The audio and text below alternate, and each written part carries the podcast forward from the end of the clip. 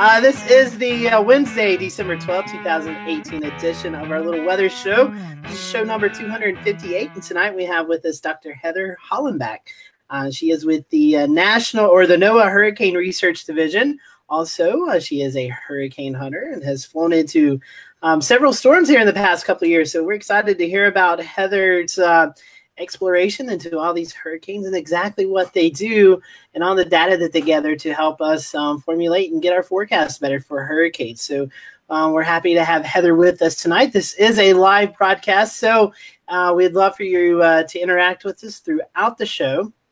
We are streaming live.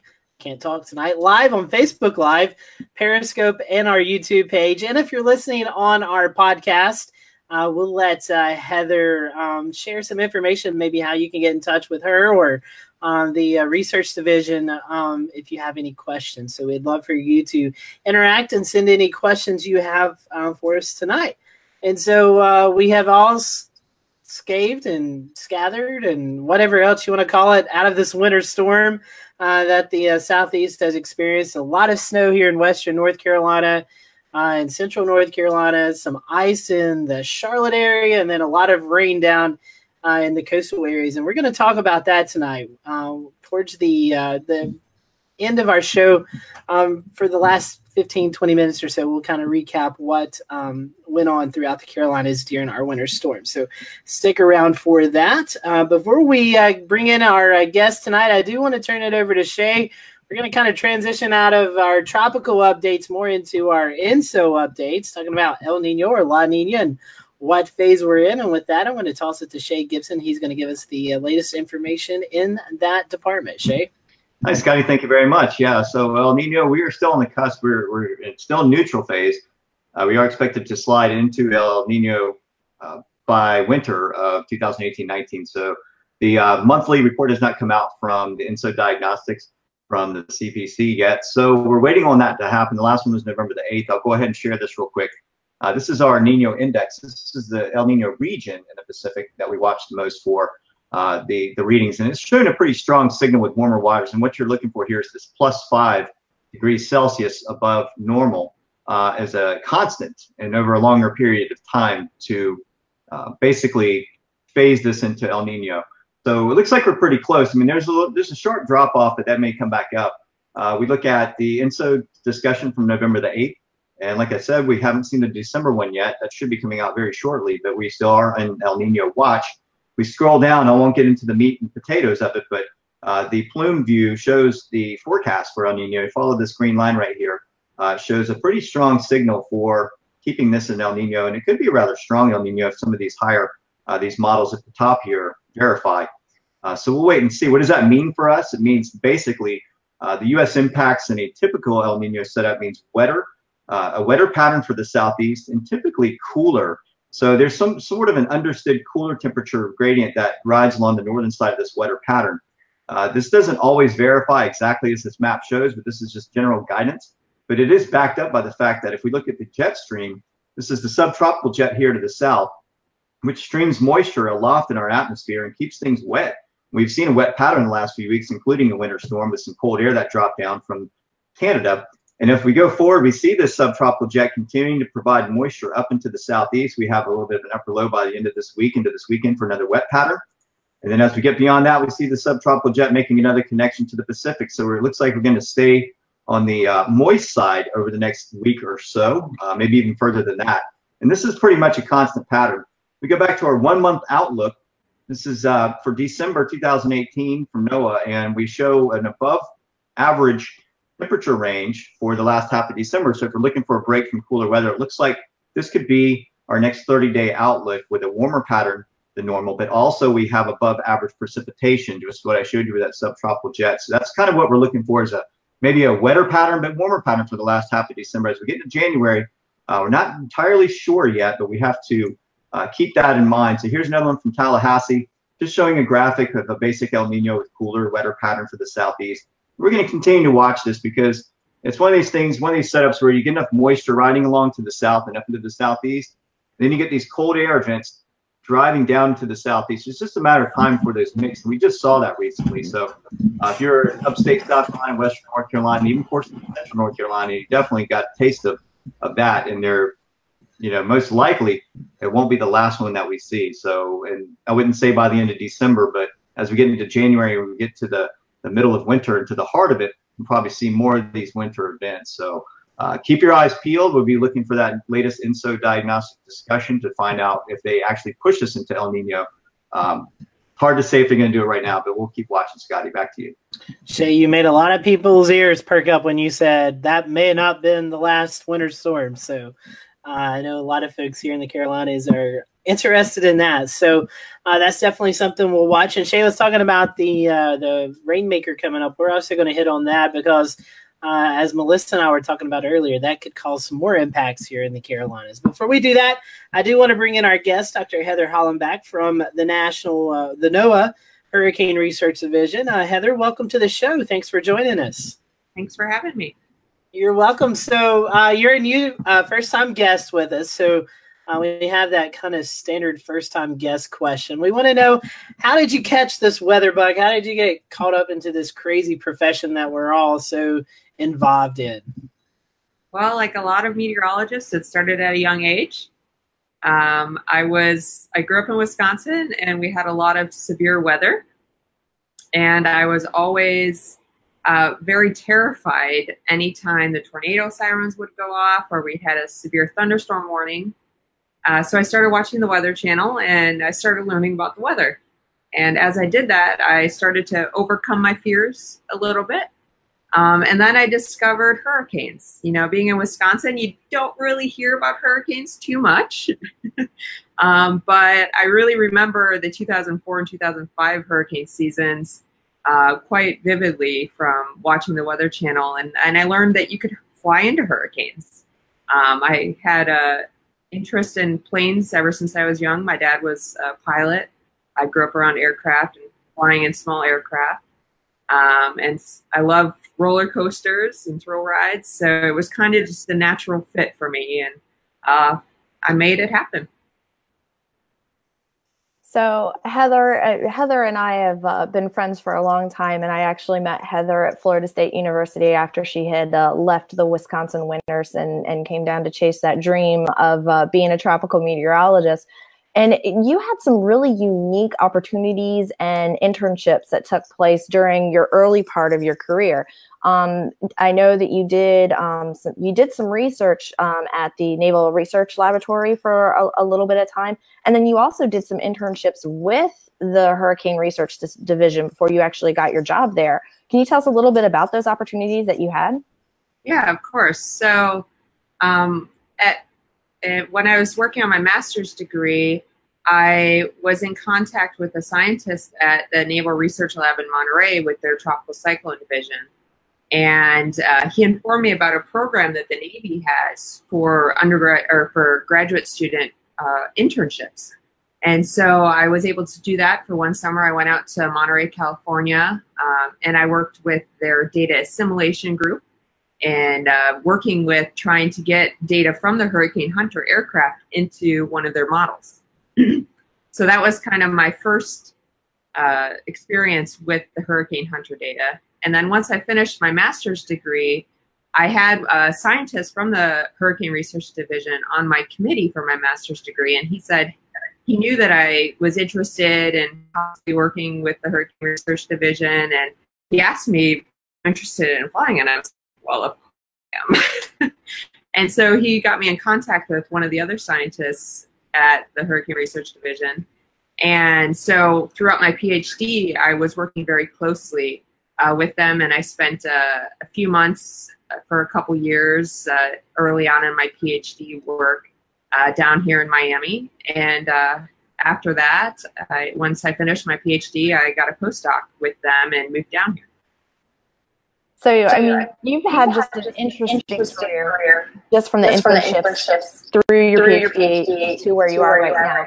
And I know you have a background in um, the aviation, especially with your dad and being around airplanes and everything. But I think what's really interesting is uh, being you know that's your your background and, and like you said you're a little bit of a thrill seeker this was a natural fit but it's more than just getting on a plane and just flying into a hurricane. There's a lot of prep that goes into that. And even as a scientist you have to be prepared to to you know or, or help with the preparations of the plane. What are the typical procedures that you have to do even before you actually start your job when you get in the plane? Oh yes. There's definitely lots of prep that goes into it. So each spring we actually put together our experiment plan for this season. It's called the Hurricane. It's uh, for Category 5. Um, and see, so this image hasn't really changed much. It's a little old, but hasn't changed much over the last several hours. Experiment. Strong like storm. Uh, intensified sunny since lower 4 2 left. Answering research questions.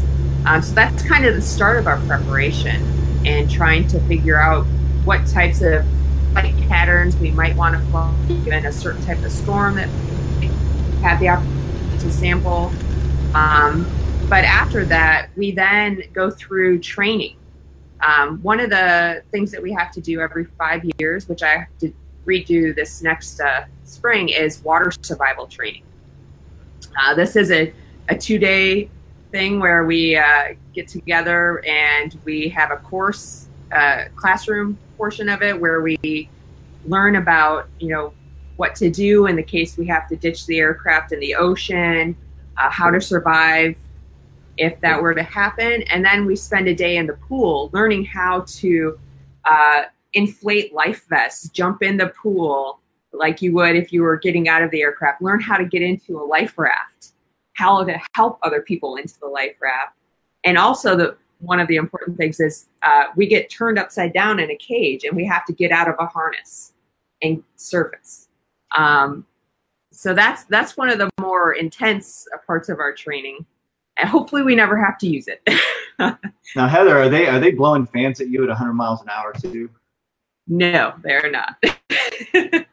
yeah. Um, so yeah, like I said, hopefully we never have to use that. Um, I certainly don't want to. Um, no, I don't blame you on that. I wouldn't want to do that either. so, um, I mean, it, beyond doing the training, are there other types of flight responsibilities that you have to do before you take off? So before each flight, we start off with a pre-flight briefing from the flight director, who is the uh, flight meteorologist for the plane, and they're employ they're an employee of the Aircraft Operations Center. They work full time with the aircraft. Um, we are the research scientists that then communicate with them, and the flight director then communicates to the pilots and the rest of the crew.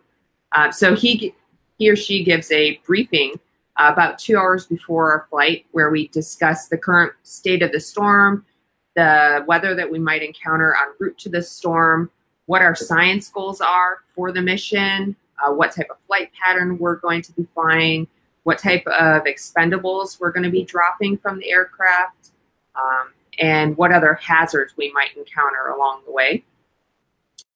After that, we meet on the plane um, about an hour before takeoff, and the aircraft commander uh, gives another briefing about the aircraft safety, the procedures that we would follow if something were to happen while we were on the ground versus in the air, um, and then recaps uh, the science mission and uh, any other details that might be uh, pertinent to that particular flight. And then after that, we all uh, take our seats and get on our way that's pretty awesome. Hey, Heather, I, I, want to jump in here real quick, Melissa. Um, just kind of curious. I know you guys are flying into the eyeballs of hurricanes. What's the biggest limiting factor with weather with your missions? Is it just time and and, and you know actually having to travel out to you know to where the hurricane may be? Because uh, weather isn't that big of a concern when you're flying into the eye of a hurricane. so yeah, I mean, where the storm is located definitely dictates how long of a mission we can fly, how many, uh, what type of science we might be able to achieve during the flight. Um, but we also can sometimes encounter turbulence that uh, is too strong. And if that's the case, we have to uh, decide whether or not it's safe to continue um, the flight. It doesn't happen very often, but it has happened where we've exceeded the G force limit on the aircraft Um, and so, just for safety reasons, we usually will just return to base, and they have to do a full inspection of the plane after that.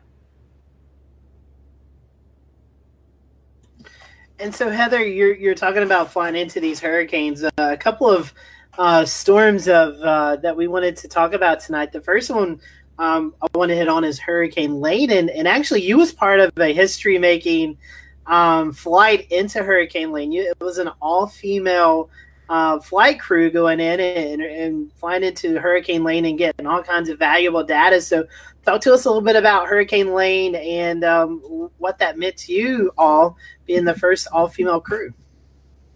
Yeah, so Hurricane Lane was a pretty historic set of missions for us at the Hurricane Research Division. It was actually the first time that we had gone out to Hawaii to fly hurricane missions into, you know, for the Central Pacific Hurricane Center. The plane had been out in Hawaii to fly winter storms before, but we had never gone out there to fly a hurricane mission. So uh, that was the first historic part for us. Um, but then our last mission, it was just kind of fortuitous that it worked out that we had our first all female science crew, which was pretty amazing to get to share with my fellow colleagues.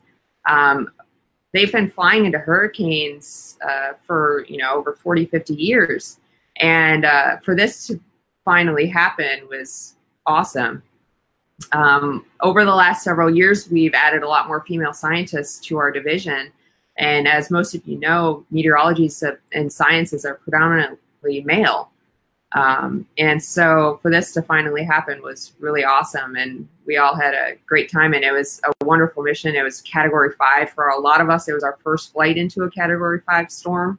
It was my first. Um, so it was, it was a really, really great experience. And so Hurricane Lane was was a, a bigger a big storm. Um, one maybe uh, folks around here may know a, a little bit more about uh, is you flew into Hurricane Irma, and that Irma was a, a strong hurricane back in the uh, 2017 uh, season that hit South Florida and um, portions of, of Cuba. So, talk to us a little bit about flying into Hurricane Irma and and uh, your memories from from that mission. Irma was a very different set of missions for us. Uh, being that we're based out of Miami, uh, we were in under threat from Hurricane Irma. So we were all we were being hunted by the hurricane rather than us hunting the hurricane for once. And so a lot of us were busy preparing our own homes and making sure our families were safe, our pets were safe, and all of that. And uh, so we had started flying Irma while it was out uh, west or east of the Caribbean. And uh, when I flew it was when it was just north of Cuba and south of the Bahamas. So uh, it was, I believe, September 8th, so two days before it made landfall in the Florida Keys. Uh, so what happened for me was I had to, I, I stopped in Lakeland halfway, you know, along my evacuation route to Tallahassee. I had both of my cats with me. They were in the hotel room. Uh, and, you know, we were we were prepared to stay in Lakeland if we needed to um, to ride out the storm. Uh, but our my second mission actually ended up getting canceled because the the storm was over Cuba and we couldn't fly. So I ended up being able to make it all the way to Tallahassee before Irma made landfall. But um, that was a really stressful set of missions for us because we were worried about what was going to happen to our homes. Um, but at the same time, it was really important to us to be able to get out there and collect this really important data on such a strong storm and get that information out to the public in the Hurricane Center.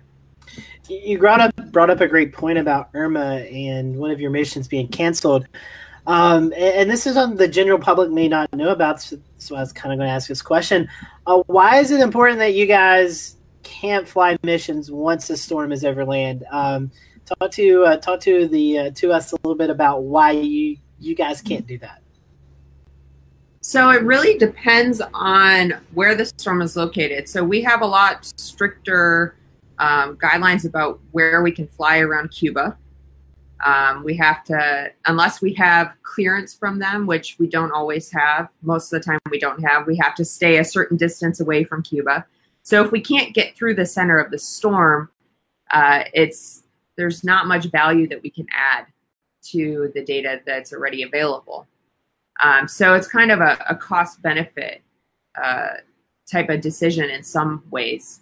Um, but the main restriction is that we want to be able to get through the eye, eye of the hurricane in order to be able to collect that data on the center of the storm, the strength of the storm, try and help figure out where the storm is moving by getting through the center. And so, one more um, storm that's a little bit more recent, and we'll kind of combine um, the Carolinas here, North and South Carolina. Um, Hurricane Florence had a big impact on both Carolinas. So, uh, I know you was able to fly a mission, uh, some missions into Florence. So, talk to us a little bit about um, your uh, your recent memory of that because it was only a few months ago. Yeah, so I was uh, given the opportunity to go out for a set of research missions into Florence. We went out to Bermuda, and were the we were the first aircraft into Florence. Um, we started flying Florence when right after it had already been a Category Four hurricane and weakened. It was a tropical storm for our first flight, and then we caught its rapid re-intensification all the way up to a Category Four once again. Um, this was a, a, great data set that we were able to collect for research purposes, but we were also able to get that information into the forecast models, to the National Hurricane Center, so that the preparations could be made further in advance and the models could provide better forecasts for since it was not entirely clear what the threat to the US was going to be at that point and the data that we were able to collect in those missions was able to help clarify that situation. And so um, it was really great the timing that we were able to get out there. And then the Air Force was able to pick up those missions once we were reassigned to go and fly uh, Isaac in the Caribbean. And that's a that's a great segue into my, what was going to be my next question was rapid intensification. Have you been have you flown a mission into a, a situation where the storm is, is intensifying rapidly? We talk about sea surface temperatures being a major contributor to that, but you're up there in the plane. Do you notice anything atmospherically that's contributing to, to RI during these storms, especially with Florence where it was? It, it was a little higher in latitude. You wouldn't have thought that would have happened. What did you see? Yeah, we were all quite surprised to see it intensify that quickly. Um, I'm trying to no, I think that was Lane. We saw really high uh, temperatures in the eye, but um, I know. So one of the things that kind of keys us into um, if a storm is intensifying is when we see lightning in the storm, and it's a lot more turbulent while we're flying through it. Um, the other thing that we were able to notice with Florence, with the data that we were collecting, was that the wind shear seemed to be dropping off a lot sooner than what the models were indicating and what some of the satellite analyses were showing. And so, with the data we were collecting, we were able to see that, especially with uh, one of the instruments on our aircraft called the tail Doppler radar, which gives us a 3D picture of the storm and uh, different levels of wind. And so, I think that was one of the keys for Florence's re intensification. Very interesting. And your, your last, what you just said last about um, being able to read the winds leads into my next question. So you're an expert. I read your dissertation or, or, some of it. I mean, I wasn't able to, to peruse through all of it. Very, very nicely done, by the way. But they, you talked a lot about surface winds and friction, ocean waves, um, all of these things. And so you use what's called a step frequency microwave radiometer. Um, so talk a little bit about that instrumentation that you're using, how that's gauging wind speeds, and, and how that ties in with what the aircraft is relaying back to the NHC. Yeah, so the step frequency microwave radiometer, or the SFMR for short, is uh, an instrument that's on both the Air Force hurricane reconnaissance aircraft and the NOAA aircraft. Um, it's measuring the surface wind speed along the flight track and the way it works is that the um, SFMR is measuring the temperature of the atmosphere at microwave wavelengths. Um, of the scene below the aircraft. And there's many things that contribute to that, including the temperature of the ocean surface, um, the rain and other radiation in between the aircraft and the surface. Um, but one of the key factors is that it responds to the change in temperature of the ocean surface that's related to wind speed. And the way that works is that as the wind uh, blows along the ocean surface, it generates waves. And as these waves grow, as the wind speed increases, they break and create white water on the surface. And as the wind speed increases, you get more white water on the surface, which is uh, emitting at a warmer temperature. And so the SFMR is measuring that. And it, when we remove the other factors, like the base ocean temperature and anything from in between the aircraft and the surface, we can then retrieve the wind speed that's related to that temperature.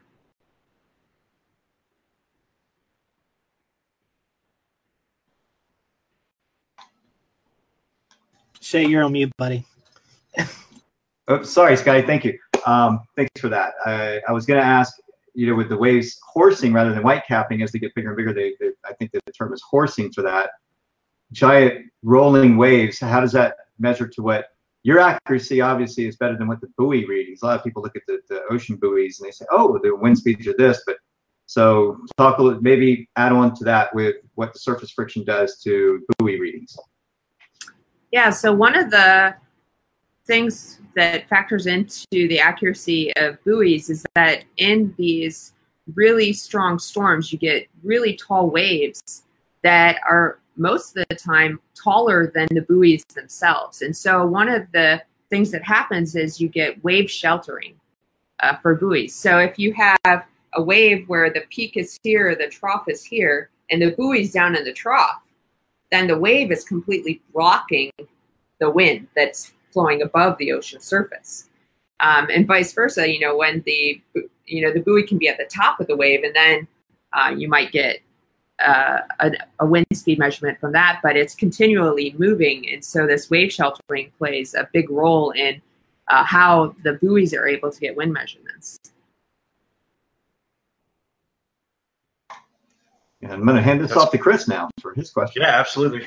um, so, you know, they've been talking a lot, uh, Heather, about you know some of the weather models and uh, the sensors you guys have on board your aircraft. And uh, I'm really curious about the personal side of it and also the aviation side of it. So I to hit you with a few questions here. Nothing too bad, but uh, you know, you said you grew up in uh, Wisconsin. Uh, Oshkosh, grew up loving aviation. What was your mental mindset going into your first uh, IWOL mission once you, you know, came on board with NOAA?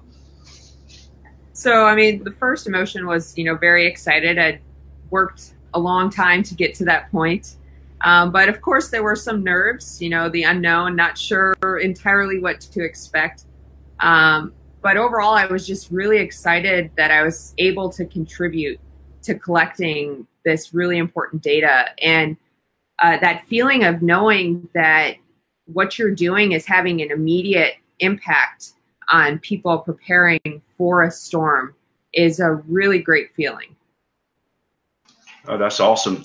And, uh, you know, uh, I see on the Weather Channel a lot, uh, you know, they talk about the different types of aircraft that, uh, that are out and flying the missions. And of course, you know, the Air Force has the WC 130s, and you guys have the, you know, the older P3s, but you also have the Gulfstream. It, you know, tell us a little bit about what the Gulfstream does, because I don't think it gets a lot of the notoriety like the P3s do flying the uh, IWOL missions. No, it doesn't. No, the the Gulfstream 4 or G4, um, whose nickname is Gonzo, is a very unique aircraft that uh, we have access to. Um, this is a high altitude jet. It flies up around 40,000 feet. Uh, it flies above and around the hurricane rather than through it. And it is able to drop dropsondes. It also has a tail Doppler radar on board. Um, but the dropsondes that it's able to release are able to collect data in the upper portion of the atmosphere that has proven to be incredibly helpful information for the forecast models. It also can fly a lot further and a lot longer than the P3 can. And so the National Hurricane Center uses it to sample the environment out in front of the storm which can really help the models identify what's going on out in front of it better and then improve the track forecast for it along with then also having an impact on the forecast intensity. Oh, that's awesome. So, uh, you know, basically saying the Gulfstream is going to give you like the synoptic picture, if you will, for some of our weather weenies out there. You know, that big synoptic picture, both upstream and, and downstream surrounding the hurricane. And once you get that data and it's assimilated, what what numerical model prediction does it go into? You know, you hear some so much in the media about you know the Euro, the NAM, the GFS. You know, the the data that you guys are doing. What's it? You know, where does it show up? So our main purpose is to gather data for the U.S. weather models, primarily the Hurricane Weather Research Forecast Model HWRF. Um, but this data goes out to the entire world. So um, you have it going into a lot of the U.S. models, the European ECMWF, UK Met models, um, and many other models. Oh, that's really cool. And uh, you know, just curious, as technology continues to advance, you know, with the United States military you know, using drones now in a lot of operations, especially like the, the surveillance world, uh, is that something NOAA may pursue in the future? You know, something like a Global Hawk or something like that. I'm sure that's a money thing. Actually, Global Hawk. Um, in the over the past uh, five or ten years, there's been a few field campaigns that have used the Glo- the NASA Global Hawk, and that has proven to be incredibly useful since you can actually fly that all the way out to Africa, uh, just off the coast of Africa, and sample these easterly waves as they're coming off the coast and get a much better idea of what's going on out there. And then, you know, that data gets into the models. They release dropsondes from those as well. They've got other remote sensing instruments on it. And um, it's been a very, very useful tool. And uh, there's still some talks on to what the future is of that, but they are doing that. Um, the other unmanned aircraft that we've been using is called a Coyote. This is a small UAS that we released through the dropsonde chute on the P3. Um, and we've flown it into the eye wall of a hurricane. Um, both uh, the main ones we've done this in are were Hurricane Maria last year, and then this year we actually released one into Hurricane Michael. And this aircraft is um, not a whole lot bigger than it's probably about three to four feet long. Um, and it fits in the dropsonde tube, and you can fly it at very low altitudes to collect data in the eye wall, and it's proven to be very useful. And that we are definitely continuing to do, and hopefully we will have them in every storm next year. That's the goal. Wow, that'd be incredible. I'm sure that would have really help out a lot, uh, especially you know as storms get closer and closer to the United States. Uh, want to jump into one more thing, and I'll kick it back over to Scotty here. But uh, uh, March 19th, I was in Alabama chasing tornadoes. Caught a little EF1 outside of Russellville. Happened to uh, look up and might have heard uh, P3 and noticed it was NOAA. you guys were flying to P3 around severe storms. you know what? Tell us a little bit about that, maybe. Yeah. So the P3 doesn't just fly hurricanes. Um, during the winter, it's used in all sorts of experiments. Uh, last year, and I think this coming January again, they're going to Ireland uh, to fly winter storms over the northern Atlantic. Um, the past couple years, they've flown for Vortex Southeast, uh, where they fly right around her, uh, the thunderstorms and supercells, and apparently those are very bumpy flights. um, and uh, the P3's flown all over the world for various different experiments. Uh, that's really incredible. You know, I, am sure it's bumpy riding into P3 low level around, you know, such a, a, a massive updraft of a, a supercell, you know, 120 mile an hour updraft. I, I, can only imagine what kind of wind shear and turbulence it is, you know, at flight altitude. But uh, that's that's some awesome information. You know, if you had some advice for anyone that was, you know, interested in aviation or weather, you know, what would you tell them the, the route to go to get where you are one day?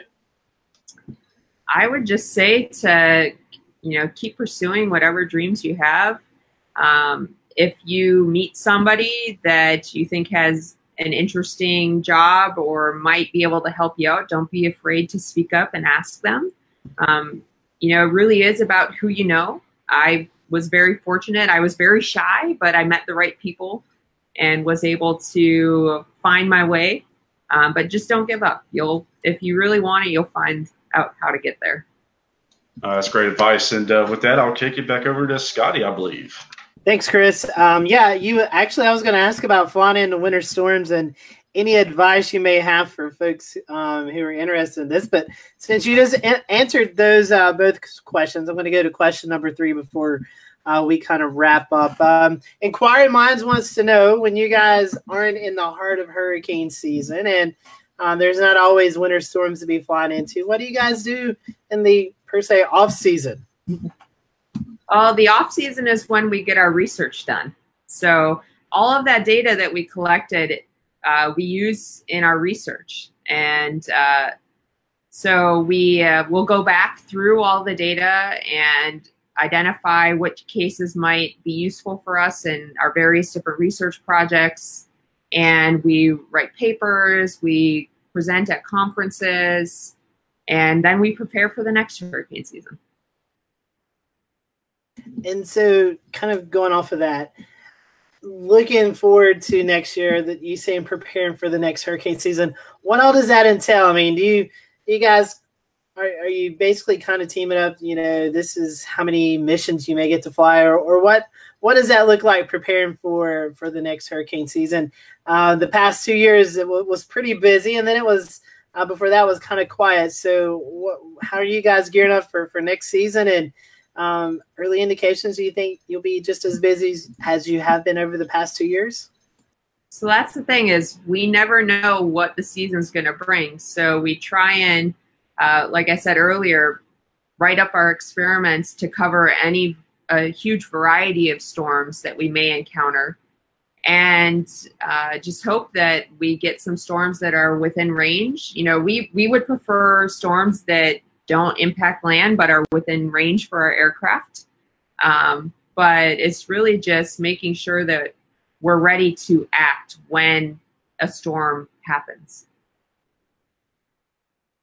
That's some great um, information. Well, Heather, um, if our followers uh, who are watching tonight, or maybe uh, some folks who are listening on the podcast, if they want to learn more about the research that you're doing, uh, is there any websites, maybe social media accounts uh, that you would recommend for our followers to maybe uh, follow or, or maybe get more information?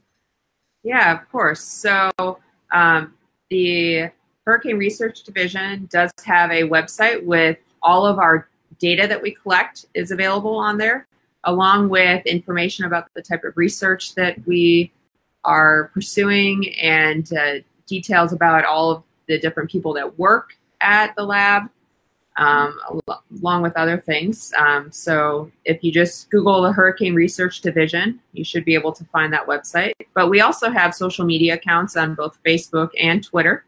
Um, where our Twitter account is most active during the hurricane season. When we're out flying, we like to try and post as many uh, pictures and videos and information about the storm as we can to keep people informed. Um, and you can also get some information from the official NOAA Hurricane Hunter webpage, which is uh, run by the Aircraft Operations Center, and who are the people that maintain and operate the aircraft. Yeah, and you guys follow that Twitter account because when they are flying into these hurricanes, it's where you see some of the cool stadium style photos and and penetrating through the uh, the wall, some great uh, pictures and videos that that you all are able to produce um, in that. So Heather, we appreciate your time tonight. Feel free to stick around if you want to. Uh, we're going to uh, go to a quick break. While we do that, we're going to replay our uh, winter storm uh, review that we had here in the Carolinas. And then after that, we're going to talk a little bit about uh, what we all experienced and maybe the potential of seeing some severe weather and flooding towards the weekend.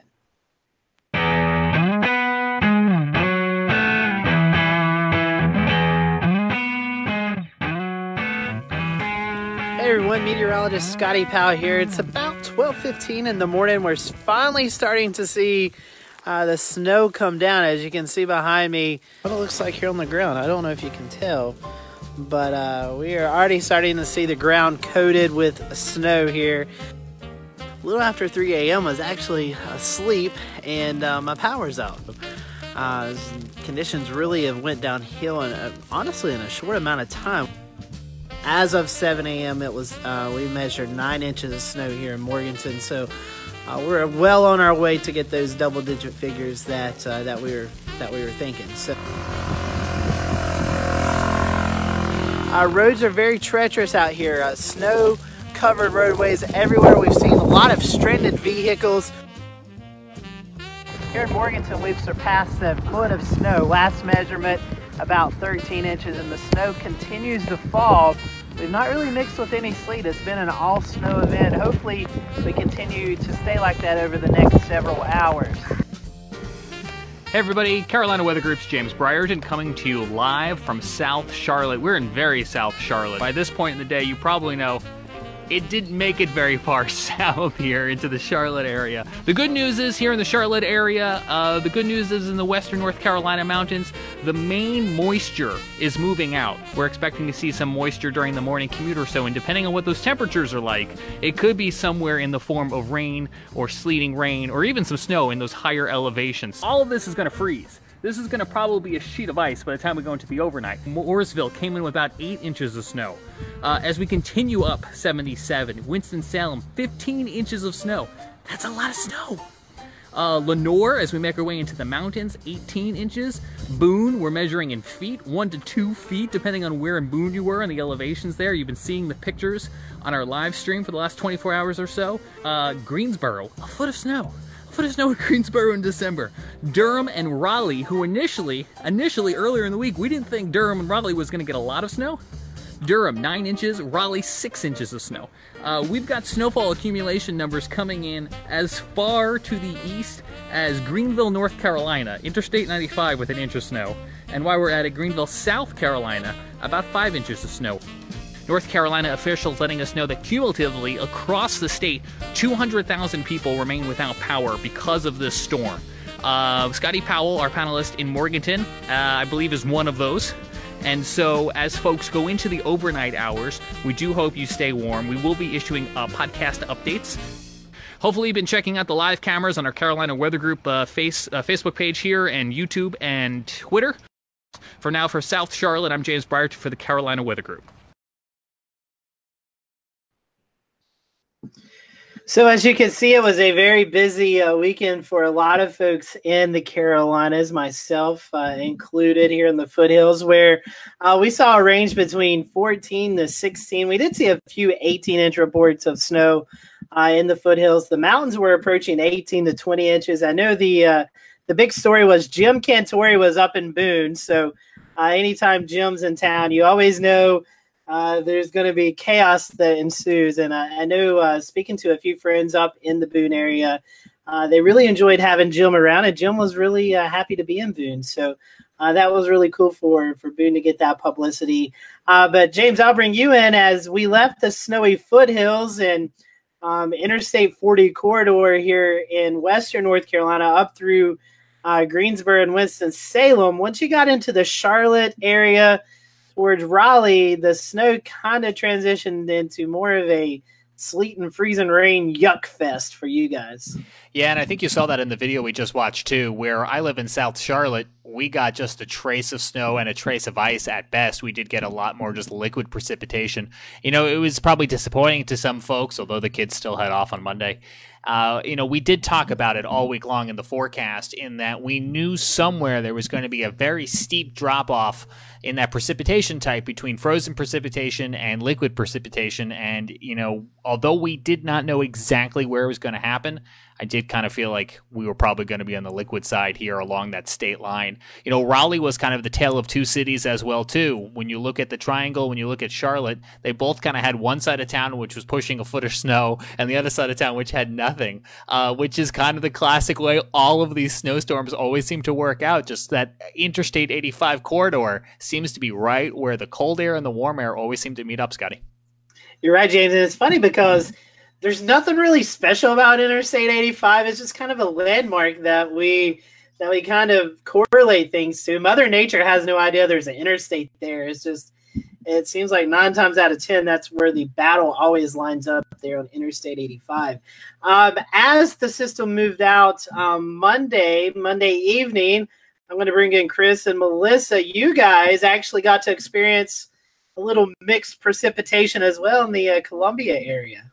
Yeah, yeah, Melissa did. I, she lives about uh, I don't know, 15 minutes north of me. She got snow uh, snowflakes and uh, mixed at her house for probably I don't know, Melissa was it an hour we were talking, and Yeah, I, I, I've never saw a snowflake in Cayce, so it, you know, buzzkill.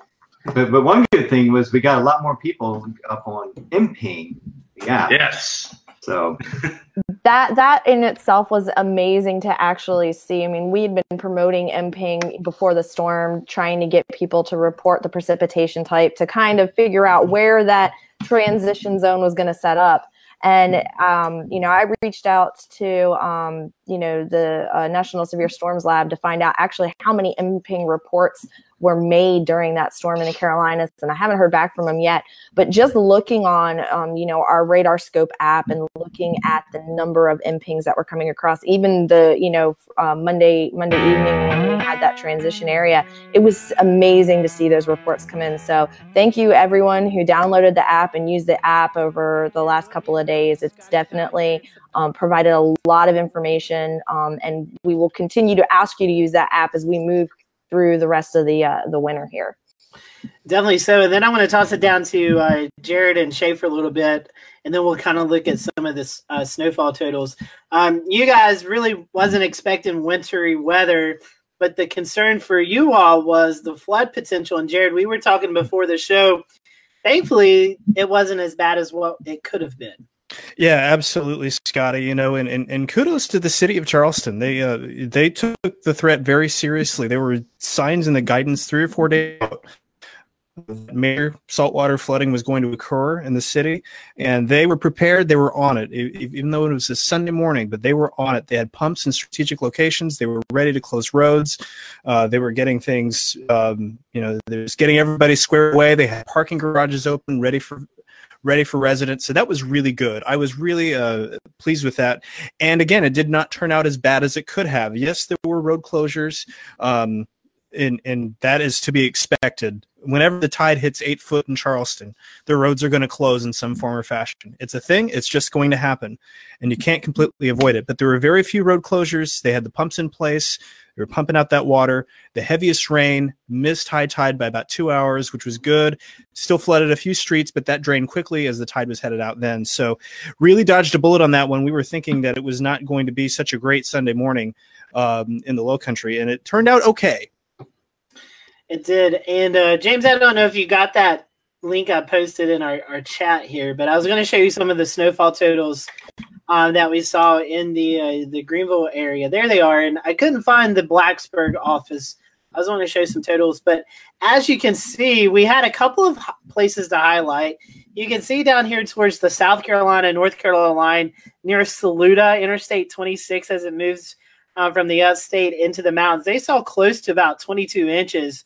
Uh, the main um, snowfall winter, which is not uh, on this map, was Mount Mitchell, and that was um, 34 inches, I believe, uh, of snow, and it was just short of a record for uh, the state of North Carolina. So a lot of snow, but as you can see from McDowell County and Burke County over into Caldwell, Alexander, Catawba, up into northern Iredell and Davie County, there was a good swath of anywhere between 12 to 18 inches of snow, uh, which was a pretty significant snowstorm for those areas. And Chris, uh, you put a post on your uh, South Carolina weather page, and I'll let you talk about. We see one noticeable gap uh, just north of Asheville, and uh, you brought up a uh, wrote up a good blog about that. So you want to talk to us about the upper French Broad River Valley, why they did not see as much snow as um, other places.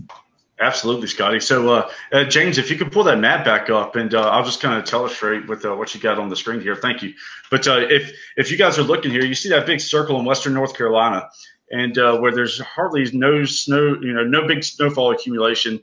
And one of the reasons for that, and probably the biggest reason, is if you look at the geographic area surrounding that that general, you know, local area, Scotty, you just said that the locations. I'm not real familiar with Western North Carolina, but anyways, long story short, they're all surrounded by uh, you know some of the higher peaks up in the uh, southern Appalachians. Uh, you know Mitchell and uh, Clingman's Dome, Mount LeConte, and then down uh, you know in the Brevard Cashiers over to Caesar's Head. You know. The, just basically surrounded uh, that valley. And as that storm approached, uh, basically what happened, uh, you got orographic lift occurring with the mountains, which causes a you know enhanced lift when and then the air cools adiabatically. And, and as that happens you get more uh, basically the mountains are able to get all of that moisture out of the air before the, the the air goes over to the other side. And so you know by the time that air you know traveled over those really high peaks like mount mitchell and, and leconte and down toward cashiers uh, it, it, just had no moisture left so their totals were about nil so I kind of want to piggyback on some of those snowfall totals. Um, the official total, the storm total, and the month total at the um, Greer, um, the Greer office, National Weather Service office, of four four point three inches is actually the second snowiest that they have on record. It's um, the the record is a, a, little over 11 inches in 1971. That record goes back to 1962.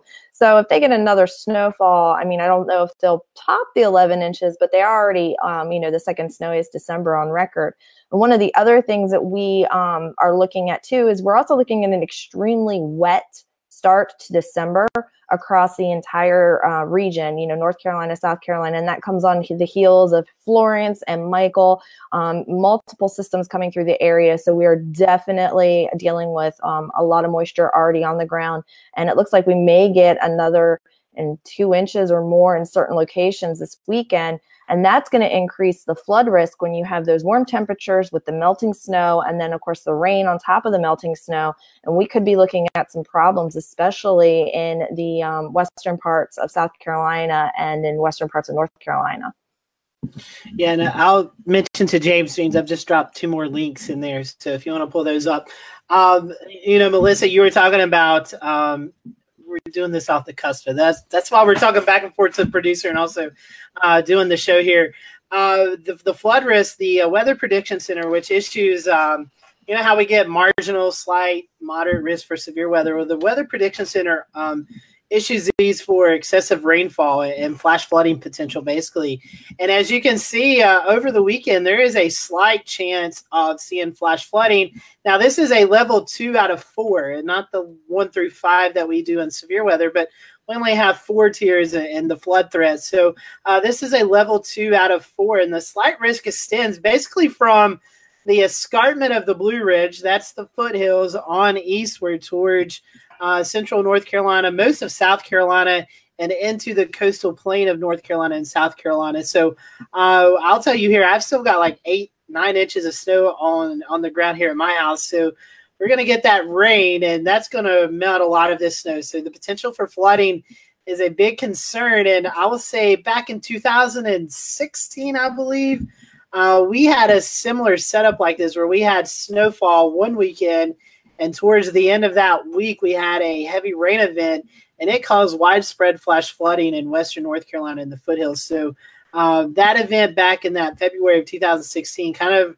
rings in the, the back of my head of what could potentially happen uh, towards the end of this week into early next week. And also, Jared, uh, not only do you guys face that flash flood threat, but you're also facing the potential for some severe storms.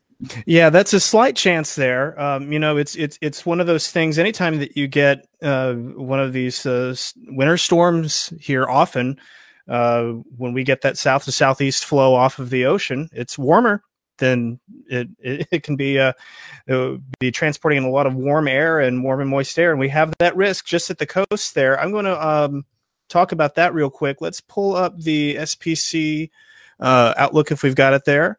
Um, we have a marginal risk that just skirts the coast from uh, Georgia to uh, South Carolina to North Carolina. Yeah, there we go. We've got it up there. And so you can see just that marginal risk there. And, and, and the thing that you have to look out for um, is if we get a little bit of that instability coming on shore, that, that means, you know, scattered damaging winds, isolated damaging winds, and maybe a tornado. Um, you know, you can never rule that out. Um, when you have the uh, pretty favorable shear profiles. However, the chances are small. Chances are very small. I was looking at some of the model data earlier, and while the NAM gets very excited about severe weather, it often overplays uh, severe parameters uh, in our neck of the woods. Um, the globals are not as much on board with something like that. But when you when you're dealing with a pretty substantial, uh, you know, a pretty well stacked storm, Um, very uh, substantial cutoff low, uh, so plenty of divergence to aid very efficient rainfall production. Uh, you know, the atmospheric moisture is going to be very high for December.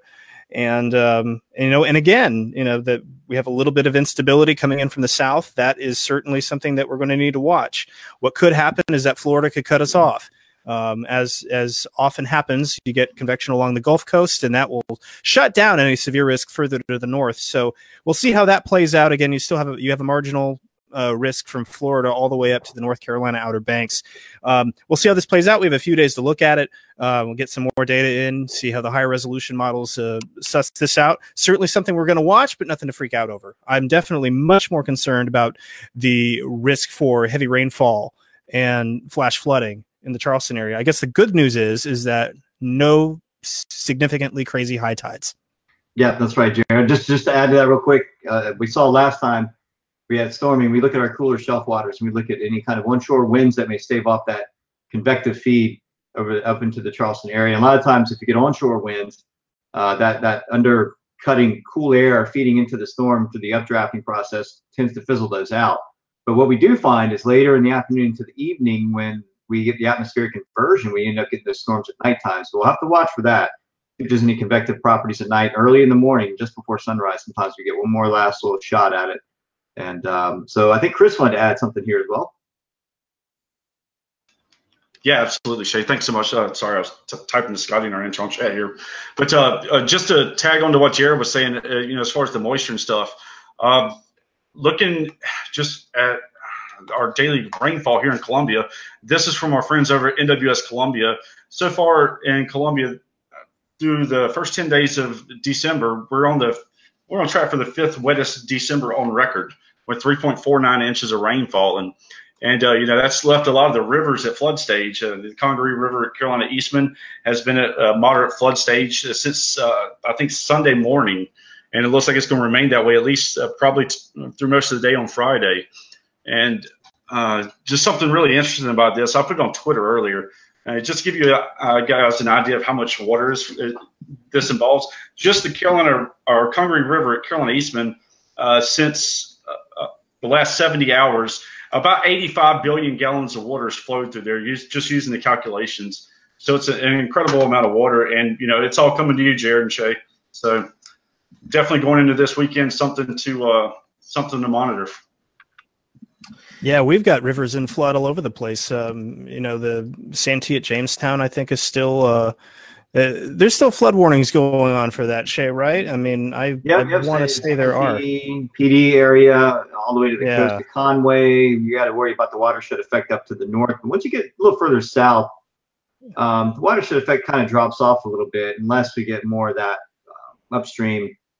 Savannah River swells. Um, we also get the uh, Stono River uh, that swells yeah. out. So the yeah the um, Ace Basin area, so estuaries, but it's usually not as bad as our neighbors yeah. to the north. So we have to really be we have to be watchful for that, especially in the Waccamaw and Pee Dee areas. Yeah. And, and one last thing, you know, to go along with what Chris had to say, Charleston is on track for number three so far. First ten days of uh, 2018 of December 2018, 4.08 inches at the airport uh, only behind 2016 with 4.13 inches and 2009 with 4.46 inches. So it's been very soggy. There's a lot of water still standing in a lot of spots. And so we're going to get another one to two, maybe even more on top of that. So uh, really watching that flood threat closely. And as producer James would say, our current warnings are scrolling on the left side of the screen. So uh, those are the current flood warnings that are in place over the Carolinas, and uh, we definitely could add on to those uh, throughout the weekend. So that is uh, kind of the weather recap of what happened last week and what we're looking forward to to this week. Uh, for next week's show, it's actually open mic night. We don't have a guest. That will next week will be our uh, our last show of 2018. We'll take off the uh, week of Christmas and the week of New Year's uh, to kind of get refreshed and have some time with family and friends. But we are going to have a uh, end of the year special uh, review for both of those weeks. So we'll still have content. We just won't be live for those shows. For everyone here at the Carolina Weather Group, we hope you have a great weekend. Stay safe out there. Remember, if floodwaters are flowing over a roadway, turn around, don't drown. Uh, I know it's um, you hear it all the time, but people still do it, and we don't know why. So Uh, never cross those flooded roadways. And we will be back here next week to uh, recap the uh, potential severe weather threat and the flood threat and kind of recap the year of 2018. So we hope you have a great weekend, and we'll see you back here next Wednesday night for another episode of the Carolina Weather Group.